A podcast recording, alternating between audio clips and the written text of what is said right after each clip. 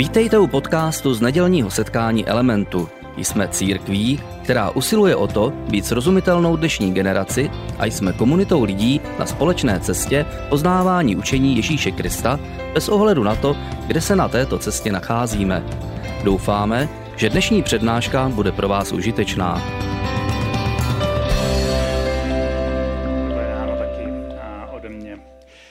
Minulý týden eh, v našem seriálu o Jášovi končili eh, tím, že jsme si povídali o tom eh, takovém střetu, ke kterému došlo nahoře Karmel, až k tomu za chvíličku dostaneme. Ten Karmel, to, co se tam stalo, takové slavné vítězství, které tam Eliáš zažil ve střetu s proroky Bála, ten Karmel byl něco jako jeho osobní i profesní zlom. Od té doby už nikdy nebylo nic stejné pro Eliáše i pro celý národ a byl to zlom v tom pozitivním, tom vítězství, alebo to i zlom v tom negativním. A ty události, které, tam, které se tam staly na té hoře Karmel, tak vyvrcholí tím, o čem budeme mluvit dneska, když budeme pokračovat se seriálem Eliáš, člověk jako my. Mnozí z nás, a myslím si, že tenhle ten díl bude pro mnohé z nás ten nejvíce relevantním z celé série, protože mnozí z nás bez ohledu na to, co děláte, nebo v jaké oblasti eh, ve svém životě působíte, jaké máte zaměstnání, nebo jaký typ osobnosti eh, jste, tak mnozí z nás velice dobře znají temnotu, která se skrývá na druhé straně úspěchu. Mnozí z nás to moc dobře znají, že na druhé straně těch největších úspěchů, těch největších triumfů, které zažíváme v životě, se často skrývá ta největší temnota. Může to být ten jedinečný životní triumf a na druhé straně nějaká temnota, ale můžou to být i menší triumfy, menší vítězství, které zažíváme ve svém životě, kdy se nám něco podaří, kdy někde něčem zvítězíme, když se nám něco povede a na druhé straně existuje temnota, která jakoby tam číhá na té druhé straně. Zná to třeba každý umělec, když třeba nějaký hudebník nebo, nebo jiný umělec, herec vystoupí a, za, a podá špičkový výkon a dá do toho toho všechno, dá do toho celé svoje emoce, celou svoji bytost, celou svoji energii, tak na druhé straně toho a, úspěchu, toho triumfu, který zažije na stage, a, kdy a, předvádí nějaký výkon pro svoje posluchače nebo diváky, tak na druhé straně zažije často ohromnou prázdnotu. Když pak jde eh, po tom koncertě nebo eh, po tom představení domu nebo do hotelu, tak zažívá ohromnou prázdnotu.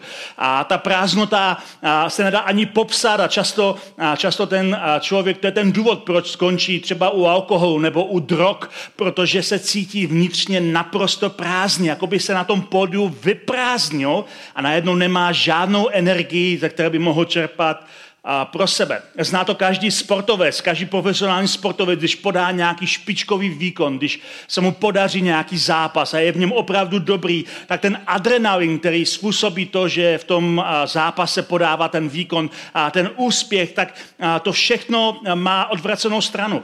Nemůže často usnout a často, překvapivě často, hodně se o tom poslední době mezi sportovci mluví, zažívá určitou depresi, kdy začne pochybovat sám o sobě. Po těch největších triumfech, které ten sportovec zažije, tak často nejvíce pochybuje o tom, jestli na to má, jestli to ještě někdy dokáže zopakovat, jestli ještě někdy se mu podaří nějaký úspěch. Zažívá to každý kazatel. Když káže, tak má to, čemu se říká kazatelský splín. Zeptejte se každého dobrého kazatele a řekne vám, že má a po svých nejlepších kázání ten největší splín. Zažívají to věci, když se jim podaří nějaký úspěch a nějaký výborný objev, tak najednou pochybují o svoje budoucnosti a jestli to ještě někdy překonají. A někteří z vás, kteří jste v elementu delší dobu, tak víte, že jsme tady před několika lety měli na, na tomhle pódiu Charlesa Dukeho, to byl astronaut z Apollo 16, jeden z několika, pouhých několika mužů, který kráčel po měsíci a Charles Duke tady vyprávěl o tom, jak eh, tím, že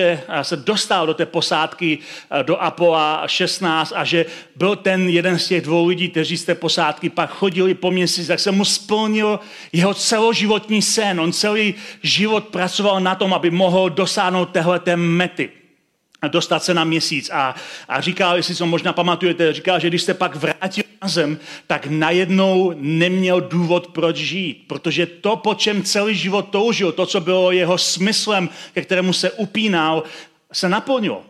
A on najednou ho zachvátila temnota, pochybností o tom, jestli ještě vůbec existuje něco, proč žít. A on to nakonec překonal, ale možná si pamatujete, že tady vyprávěl, že ta temnota ho stála málem jeho vlastní budoucnost a určitě málem ztratil svoji vlastní rodinu, své manželství, že ta temnota ho zachvátila. Všichni toužíme po nějakém úspěchu, ale otázka není, jestli se dostaví úspěch v našem životě. Otázka je, jestli dokážeme úspěch unést jestli dokážeme s úspěchem pracovat.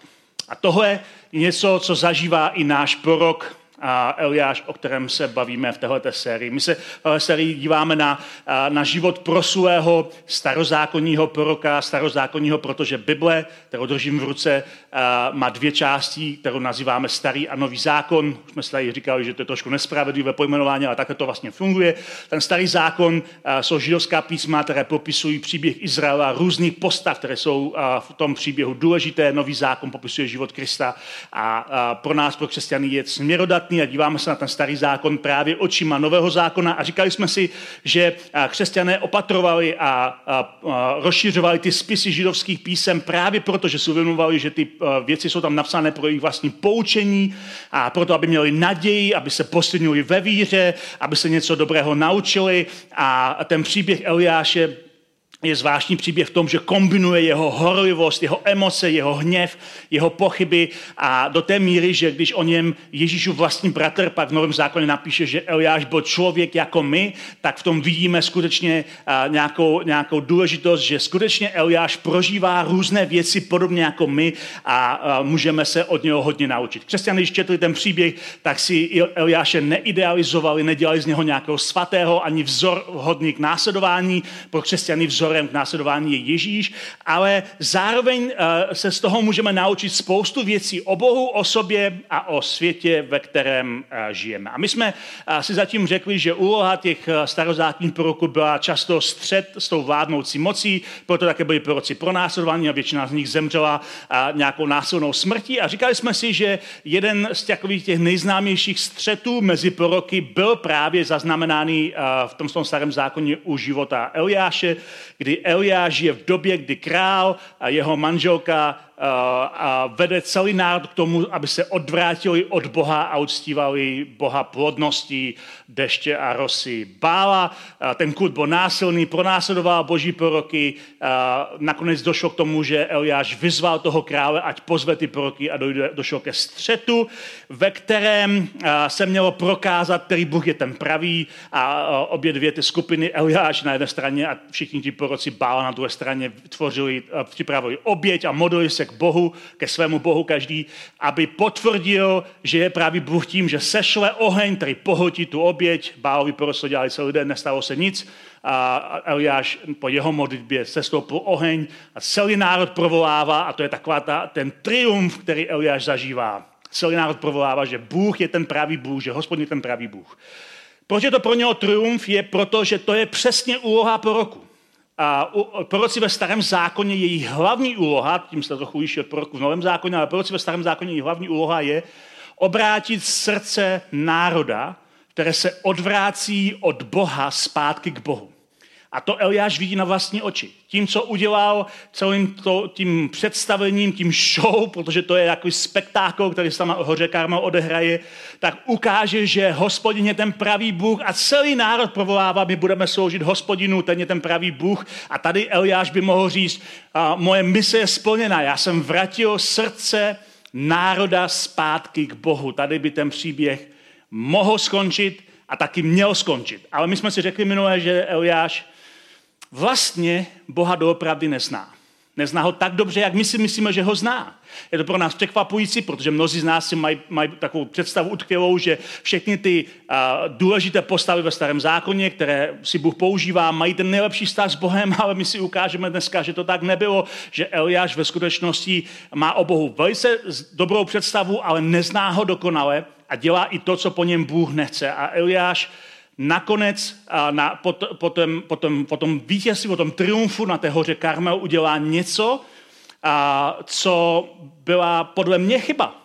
A, a to je to, že tak jako on ví, že proroci Balamu usilují o život, jako ostatně všem božím prorokům, on využije ten moment toho triumfu, toho vítězství, že ten národ provolává, že bude sloužit pouze hospodinu k tomu, aby povraždil všechny proroky Bála, kteří tam byli zhromáždění. Požádá národ, ať mu je pochytají a pak je všechny povraždí. Nikde nevidíme v tom textu, že by to po něm Bůh chtěl, nikde za to Eliáš Bohem není chválený, a nikde v Bibli není žádná zmínka, že by to bylo něco, co si Bůh přál, ale Eliáš, protože byl horlivý, ale neznal dobře boží charakter, tak si myslí, že to je přesně to, co po něm Bůh chce, a proto spáchá tuhle tu hromadnou vraždu, protože uh, si myslí, že takhle se to dělá, protože oni usilují život mě, tak já zabiju je, takhle se to přece dělá oko za oko, zub za zub, ale problém je, že to nezjevuje boží charakter. A výsledkem toho bylo, že Eliáš nakonec utíká v depresi pryč, protože právě ta hromadná vražda těch proroků bylo něco, co způsobilo nepřátelský výpad té manželky krále, která se jmenovala Jezábo, proti Eliášovi. A tady jsme zhruba opustili ten příběh minulý týden a tady navážeme v tom příběhu dneska. Takže uh, končili jsme tímhletím veršem, který říká o Eliášovi. Budeme číst první královské 19. kapitoly dneska Eh, od prvního verše. Achab pověděl Jezábel o všem, co Eliáš udělal a jak pobil všechny proroky mečem. To bylo to, co byl ten hlavní důvod, proč Jezábel začal vyhrožovat Eliášovi. Jezábel pak za Eliášem poslala vzkaz, ať mě bohové potrestají a ještě mi přidají, jestli s tebou zítra touto dobou neskoncují tak, jako ty s nimi. Eliáš dostal strach a utíkal o život. Takže tady vidíme ten zlom. Eliáš, který zrovna zažije ohromné vítězství. A velké vítězství, spektakulární vítězství. Je to prostě, je to velká věc. A celý národ vlastně provolává věrnost Bohu, což byl jeho hlavní cíl. On si přál vidět, že celý národ se přimkne k Bohu. Takže tady jako se ten cíl splnil, tak najednou pro, po jedné výhrušce královny Eliáš se strachem utíká pryč a utíká o život. Protože euforické pocity triumfu, to, co zažíváme, když se nám podaří nějaký spektakulární triumf, mají právě tu odvracenou stranu osamění, vyprázdnění, obav, pochyb a taky strachu. A ty deprese, které někdy zažíváme, jsou, um, jsou ten spouštěč těch depresí právě bývá ten uh, takový jako zvláštní moment, kdy jsme emočně nebo duchovně na vrcholu, tak se něco může stát, nějaká výhruška, nějaká jedna věta jednoho člověka, něco, co ten někdo udělá, kdy najednou se to jakoby překlopí a z toho triumfu nezbude nic, bude jenom strach a útěk. A Uh, najednou všechno to, co, co zažíváme, po čem usilujeme a po čem jsme toužili, ta euforie, to nadšení, ta radost, kterou jsme zažívali, se z mžiku ztratí. Protože když my tohle všechno děláme, když se těšíme na něco a usilujeme o něco a budujeme něco a snažíme se získat nějakou výhru, tak tak do toho vkládáme sami sebe, vkládáme do toho svoje emoce a naše emoce se dostanou na vrchol, ale problém je, že naše emoce nedokážou trvale být na euforickém vrcholu. Naše emoce proto nejsou stvořeny. Nejsou stvořeny, aby žili v trvalé euforii. Proto také lidi berou drogy, aby cítili euforii déle, než by normálně měli. Ale my nedokážeme naše emoce uložit na vrcholu dlouhou dobu. A když emoce oprchají, když vyprchají, když, když skončí na tom vrcholu, tak jediná cesta pro ty emoce je dolů. To je jediná cesta pro emoce. A může to být kontrolovaný sešup dolů, kdy my zvládneme tu euforii přetavit v něco normálního, ale nebo to může být takový konflikt, jako zažívá Elia, že ty emoce jdou, uh, jdou samospádem rovnou dolů a je to jejich jediná cesta a nezastaví se někde na normálu a jdou do deprese, do něčeho hlubokého a to je přesně to, co se stalo Eliášovi. Takže si dneska přečteme tu kapitolu a řekneme si, co se v tom příběhu všechno odehrává. Eliáš, Eliáš dostal strach a utíkal o život. Takhle pokračuje ten pisatel, pisatel první královské. Dorazil do Beršeby v Judsku, kde nechal svého mládence. My jsme minule už tady toho mládence viděli. Většina proroků má nějakého asistenta, nějakého mládence, nějakého učně, který se od něho učí a který se od něho taky stará, který mu pomáhá.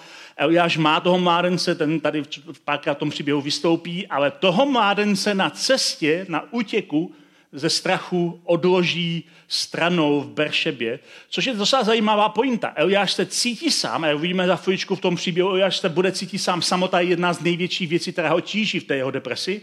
Ale jeden člověk, který byl s ním, tak toho opustil v Beršebě, nechal ho prostě tam a sám pokračoval celý den cesty do pouště. Když už nemohl dál, sedl si pod jeden jalovec a přál si umřít.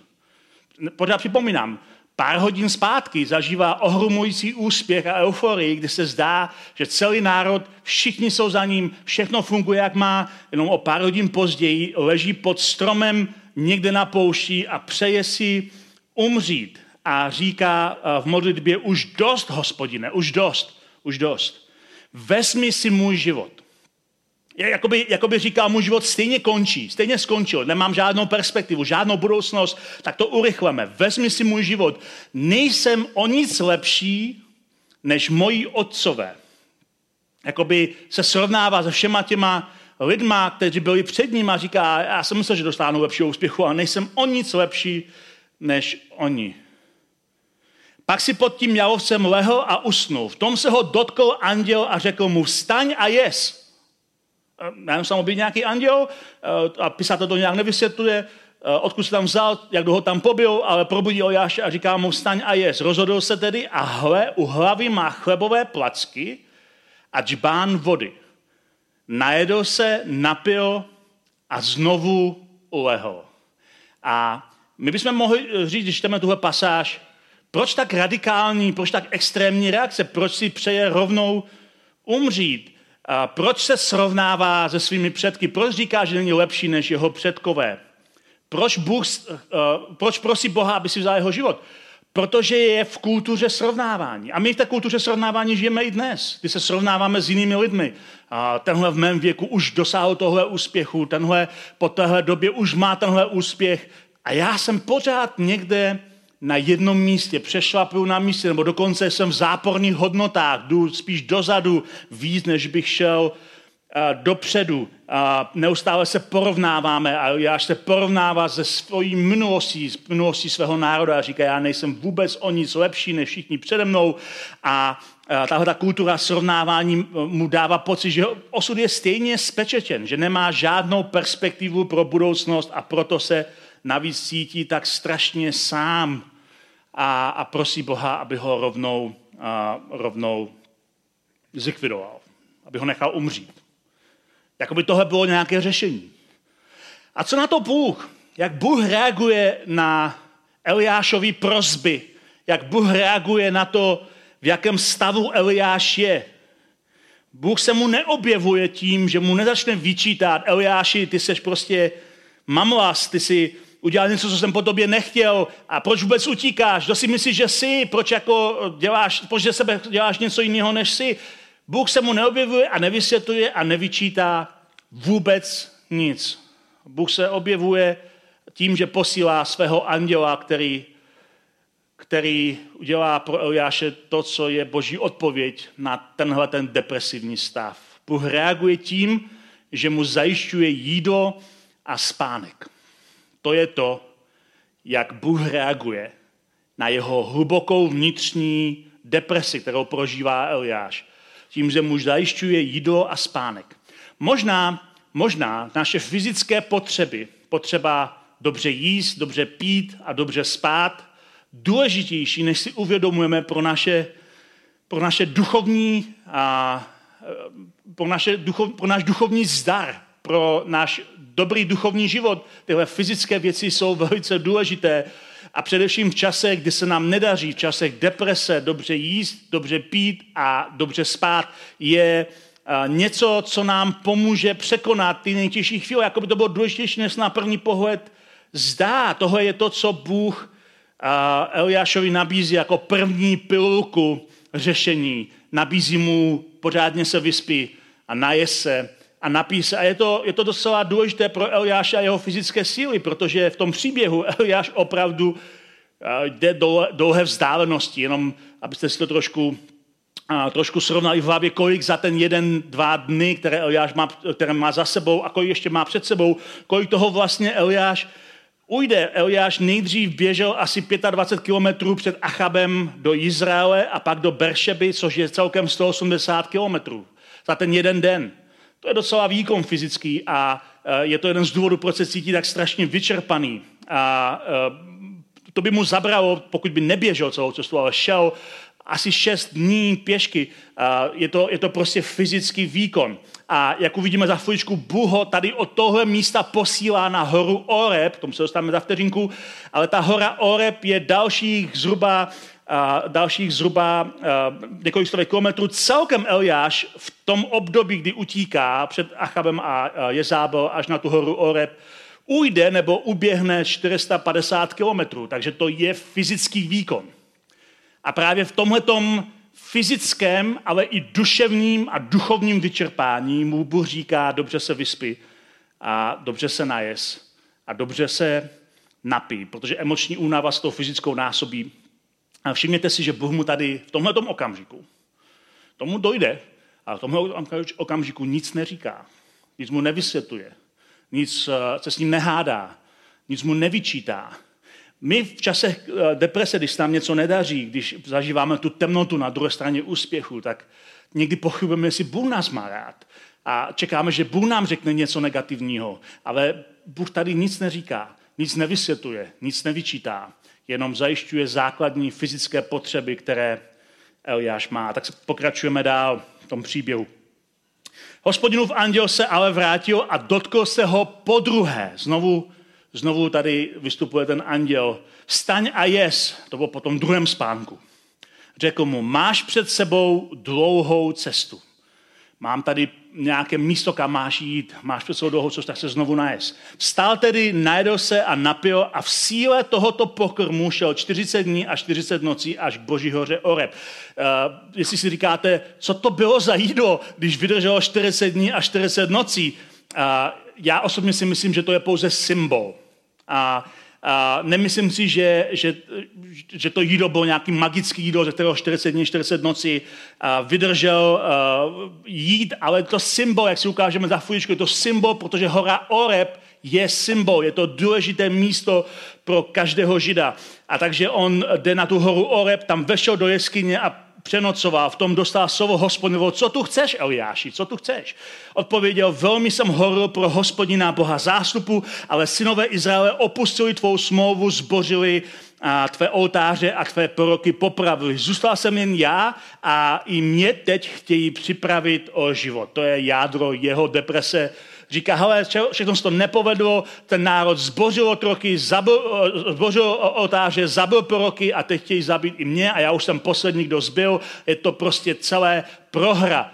A tohle říká, tohle říká Bohu, když se ho ptá, co tu chceš, Eliáši. Teď První důležitá věc, hora Oreb. Co je to za horu? Je to důležitá hora. Je to jedna z nejdůležitějších hor ve starém zákoně. Pokud si říkáte, proč o tom moc neslyšíme, protože ta většinou nenazýváme tím jménem, ale hora Oreb je ta hora, na které Mojžíš se poprvé setkává s Bohem v hořícím keři.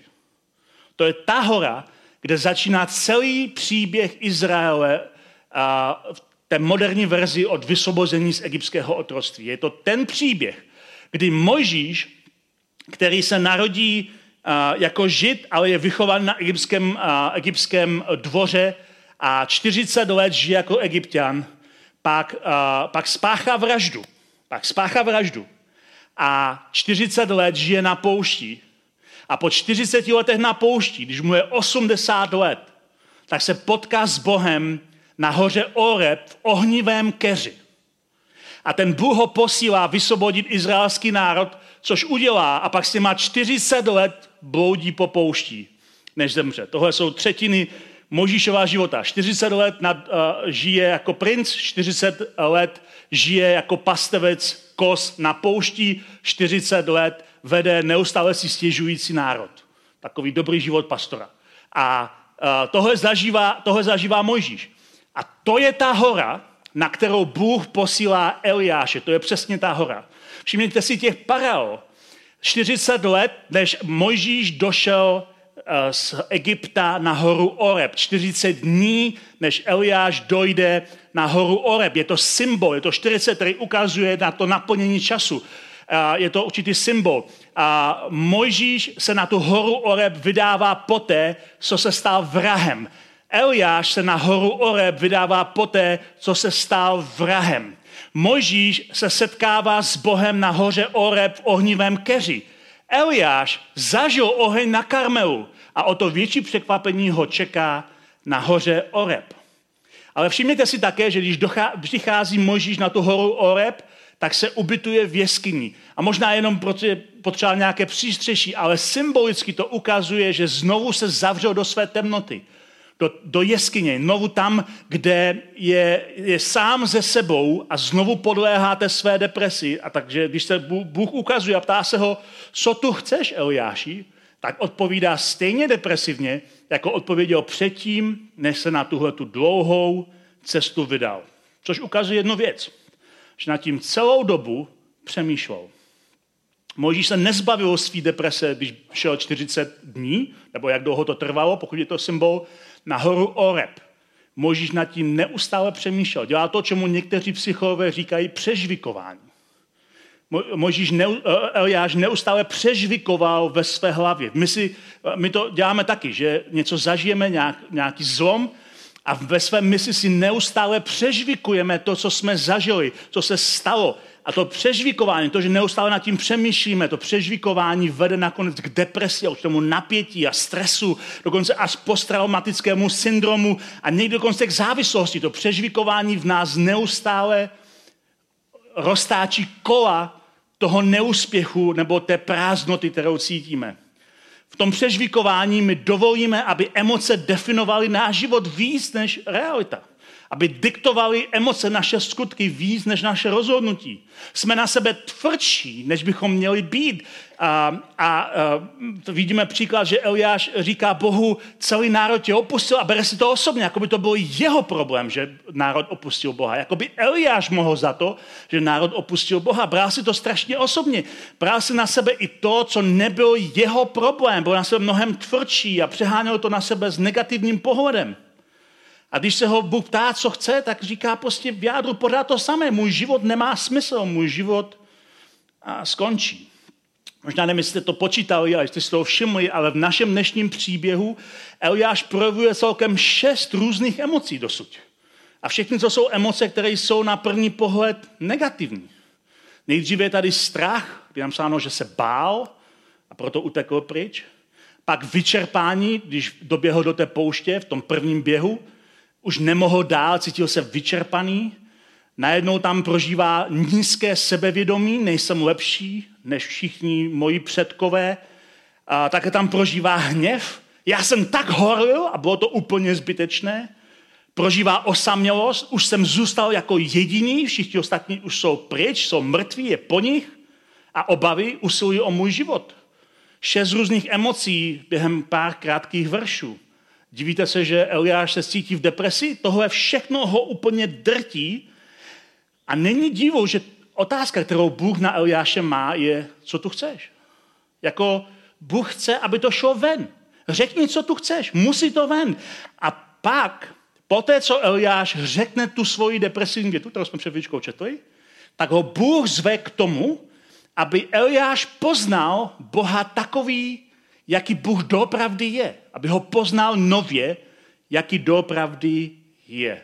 Na hoře Karmel se Bůh ukazuje celému národu. Na hoře Oreb se Bůh ukazuje Eliášovi. Takový, jaký je. On mu řekl, vystup nahoru a postav se před hospodina, neboť tudy projde hospodin. Projde hospodin. V tom se strhl mohutný a prudký výchr, který rval hory a tříštil skály před hospodinem. V tom vychru ale nebyl hospodin. Po vychru přišlo zemětřesení, ale ani v něm nebyl hospodin. Po zemětřesení přišel oheň, ale ani v něm nebyl hospodin. a po ohni tichý jemný hlas. Jakmile ho Eliáš uslyšel, zahalil si tvář pláštěm, vyšel, postavil se u vchodu do jeskyně, v tom k němu ten hlas promluvil, znovu promluvil, co tu chceš, Eliáši. Eliáš tady zažívá ohromný spektákl, tentokrát pro sebe, ne pro národ, pro sebe. Bůh mu říká, teď tady projde Bůh a je tady najednou celé představení. Nejdřív ohromný vychr, že to rve skály, ale Bůh v tom není. Pak zemětřesení, ale Bůh v tom není.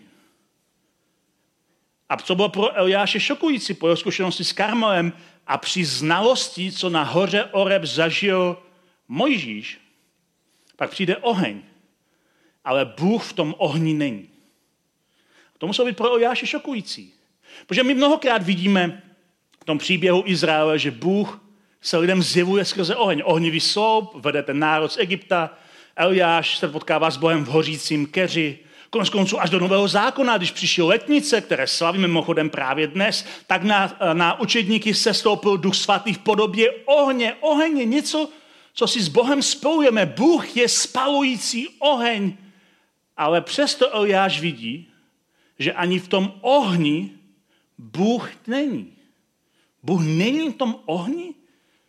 Bůh není v tom ohni. Po všech těch živlech, které projdou před Eliášem, se najednou ozve tichý a jemný hlas.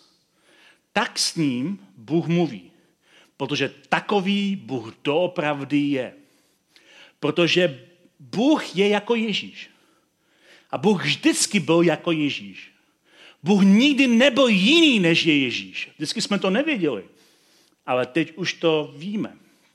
A když se díváme zpětně na ten Eliášův příběh skrze Ježíše, nepřekvapuje nás, že když Bůh se má Eliášovi dát poznat intimně, tak se mu dává poznat jako tichý a jemný hlas, protože přesně takový byl Ježíš.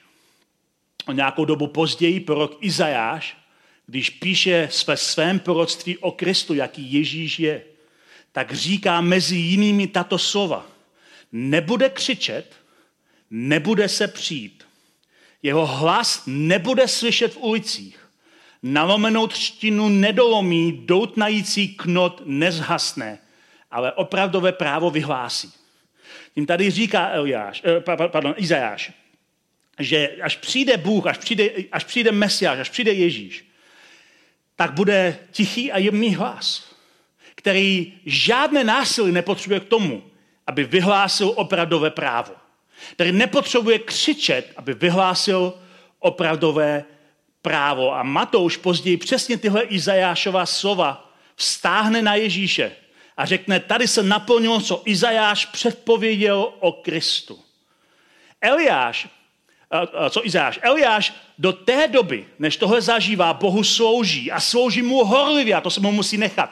Eliáš je příkladem horlivého proroka ale Bůh se mu dává poznat v tomhle jeho zlomu, životním zlomu, jaký doopravdy je jako tichý a jemný hlas.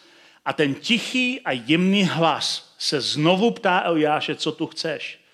A říká tentokrát, Eliáši, co tu chceš? Oslovuje ho jménem, Bůh se o nás zajímá jménem.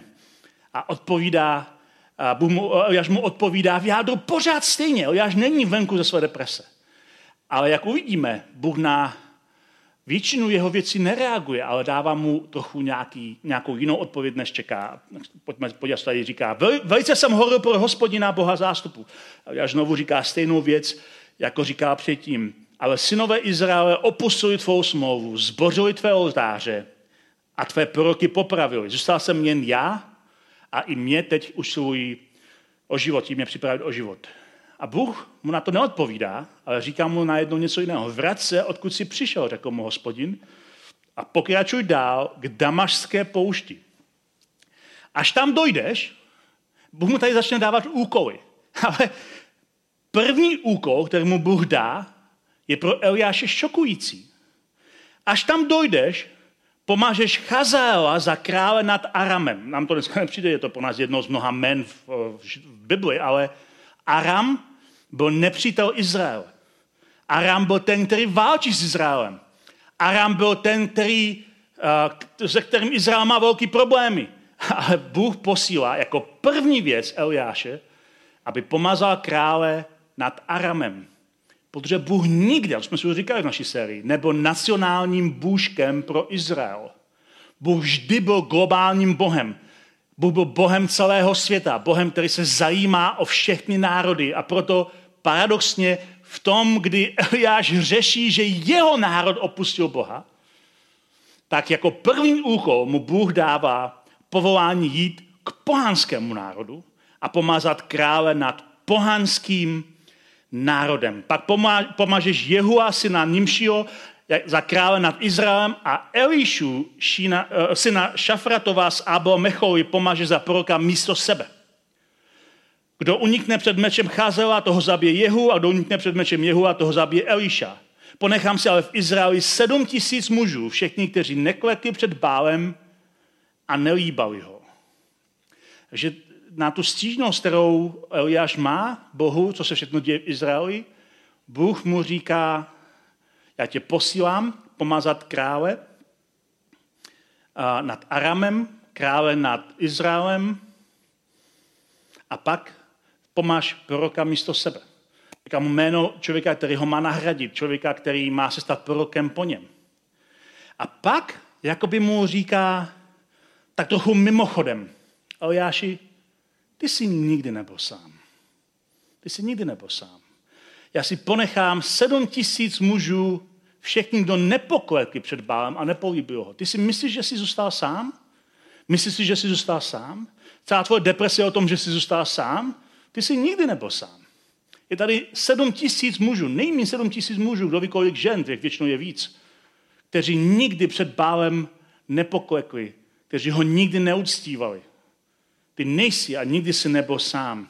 A přesně tohle později apoštol Pavel napíše v listu Římanům, kdy, napíše, kdy píše o tom, jak Bůh má rád Izrael i v čase, kdy to vypadá, že Izrael ztratil boží blízkost nebo boží nároky, tak říká, Bůh nezavrhl svůj lid, který odedávna znal, píše Pavel v Římanům. Znáte přece vyprávění písma o tom, jak si Eliáš Bohu stěžoval na Izrael, Pane, tvé proroky pobily a tvé oltáře rozbily, zůstal jsem, zůstal jsem jen já a i mě usilují o život. Jak mu tehdy Bůh odpověděl? Ponechal jsem si sedm tisíc mužů, kteří neklekali před bálem. A to je pointa, kterou tady Pavel z tohohle příběhu vytahuje a říká, i v čase, kdy si myslí, že to všichni opustili, že všichni zradili Boha, že si zůstal úplně sám, v čase, kdy si máš pocit, že už nikdo pořádně s tebou nejde, Bůh pracuje s mnohem více lidma, než si ty myslíš. Ty jsi nikdy nebyl sám. Eliáši, ty jsi nikdy nebyl sám. A uprostřed té jeho deprese, to je všechno, co mu řekne k tomu, té, té jeho stížnosti na Izrael, uprostřed téhle deprese ho pozývá a posílá k novému úkolu, k tomu, aby začal dělat něco nově, protože mezi jiným se díky obnovenému smyslu a povolání stává také mentorem pro mladšího proroka, který se jmenuje Elíša, který později dokáže dvakrát víc věcí než Eliáš. A i to je boží cesta z deprese, že nás posílá k novému úkolu, abychom se věnovali někomu jinému. Místo, aby Bůh vysvětlil Eliášovi, co všechno má změnit, tak mu říká, nikdy jsi nebyl sám, a dělej něco, k čemu tě posílám. Dělej něco nového, protože se máš věnovat jiným lidem. A o tom, jak to vypadalo, jak se věnovat dalším lidem, si povíme více příští týden. Pane, já ti děkuji za to, že se můžeme učit od toho příběhu Eliáše. Děkuji ti za to, že ten příběh zůstal zachycený v písmu pro naše poučení a proto, abychom mohli najít naději a smysl naší víry. A já ti děkuji za to, že i když my někdy prožíváme jako Eliáš temnotu na odvracené straně úspěchu. Takže ty jsi stále s námi a že, nám, že nás chceš posilnit, abychom mohli nabrat sílu a že pro nás máš stále úkol. A že i v čase, kdy si myslíme, že jsme zůstali sami, že nám nikdo nerozumí, nikdo není na naší straně, tak ty vždycky máš mnohem víc lidí okolo, než se na první pohled zdá. Že ty jsi Bůh, který myslí ne úzce s pár lidma, ale globálně s celým světem. Ty jsi Bůh, který miluje každého člověka. A ty jsi Bůh, který vždycky myslí ve větším. než nám na první pohled zdá. Tak se modlím tomu, aby každý z nás, možná ti, kteří dneska prožívají nějakou depresi, nějaký útěk, nějakou temnotu na druhé straně toho, co se jim kdysi povedlo a teď se cítí, že jsou úplně sami a že jsou úplně beznadějní. Modlím se o to, aby ty dnešní slova jim pomohly najít naději, aby ty dnešní slova je pomohly nasměrovat, aby mohli prožít, že ty stále s nimi počítáš. Že takový ty jsi. Promluv k nám svým tichým a jiným hlasem, protože takový ty jsi.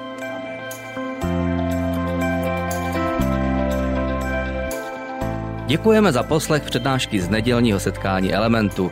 Budeme rádi, když nás navštívíte také naživo, a to každou neděli od 10 hodin ráno v kině Biocentrál v Hradci Králové. Být na místě přináší větší zážitek, výbornou hudbu a přátelskou atmosféru. Více informací o našich aktivitách najdete na webu element.cx nebo na Facebooku Element Hradec. Těšíme se na vás.